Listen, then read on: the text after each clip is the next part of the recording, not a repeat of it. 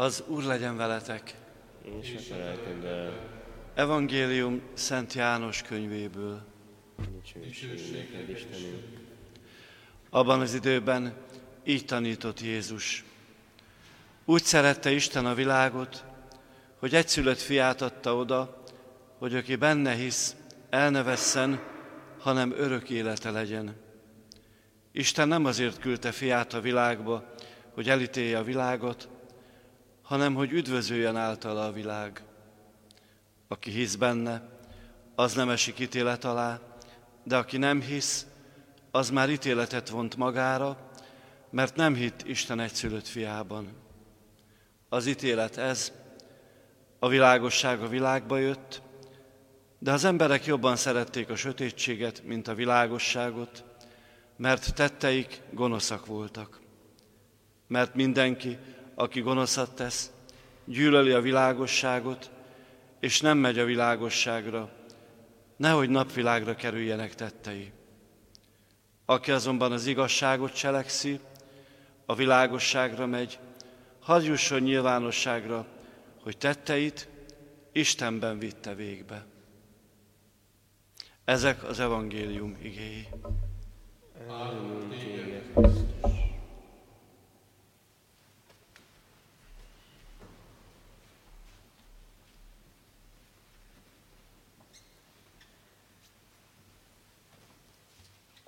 Kedves testvéreim, melyikünk jár kö- sötétségben?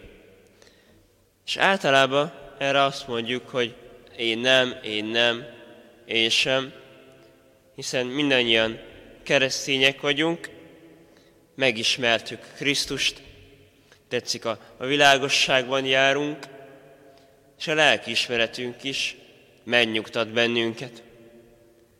De mi a helyzet, ha a téves a lelkismeretünk? Mi a helyzet, ha azt gondoljuk, hogy világosságban járunk, pedig igazából lelki sötétségben? Ezt honnan tudjuk?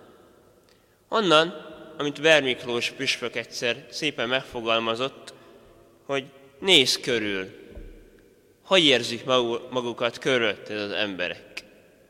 Azt mondják, amit hallani akarsz? Vagy konfliktusaid vannak? Vagy egyszerűen elkerülnek? Akkor tudod, hogy bizony nem jó úton jársz, mert akkor nem érzik jól magukat körülötted az emberek, és egyszerűen nem tudsz az lenni embertársadnak, amit valójában az Isten akar. És ebben tudjuk megtalálni életünknek a, a vezérlő motivumát, hogy vajon embertársammal hogy bánok? Hogy érzi magát körülöttem a másik? És vajon azok a Jézusi példabeszédek, amelyek a, a változásra serkentenek, mert ezek a Jézusi példabeszédek az igazság, amit az Isten akar az embertől, hogy emberként ember társadra úgy tekints, hogy ő is az Isten gyermeke, és megbocsáss, irgalmaz, esélyt adj, és bizony növekedj bölcsességben és ember szeretetben, ez is előbbre. És amikor találkozol az Istennel, akkor megkérdezi, hogy tudtál-e szeretni. És aki erre azt mondja, hogy bizony nem, mert csak magamat szerettem, az, az önmagát szeretetben marad meg, és tetszik, egyedül marad. Mert aki önmagát szereti, az csak egyedül tud élni, ellenben aki mást is, az, az tud másra is figyelni. És így a mennyországban bizony az is szentek társaságában a közös szeretetet az Istent nézi, aki csak önmagát szerette, vagy csak magát nézi, és magára marad, és így az ítéletnél bizony önmagát ítéli el, mert az Isten végtelenül tiszteletbe tartja az ember döntését, akkor is, ha az önmagát választja.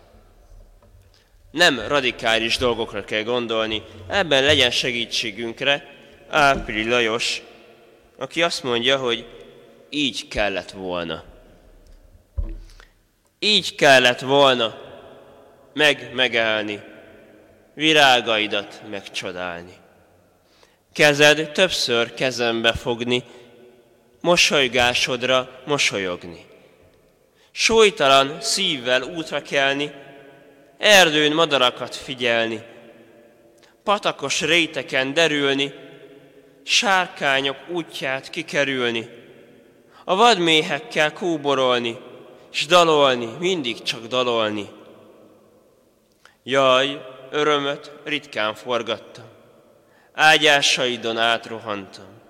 Életednek vihara voltam, íriszeidet eltiportam, játékaidat összetörtem, dal csecsemőimet megöltem. Fekete gondok közt tanyáztam, feltört kezemmel kutat ástam, a sárkányokkal viaskodtam, királylányig sose jutottam. Ha roskadoztam, vizet adtál, szelítségeddel megitattál, s ha te nem tudtál csendet adni, a fényességes nagykapun sötéten fogok átrohanni.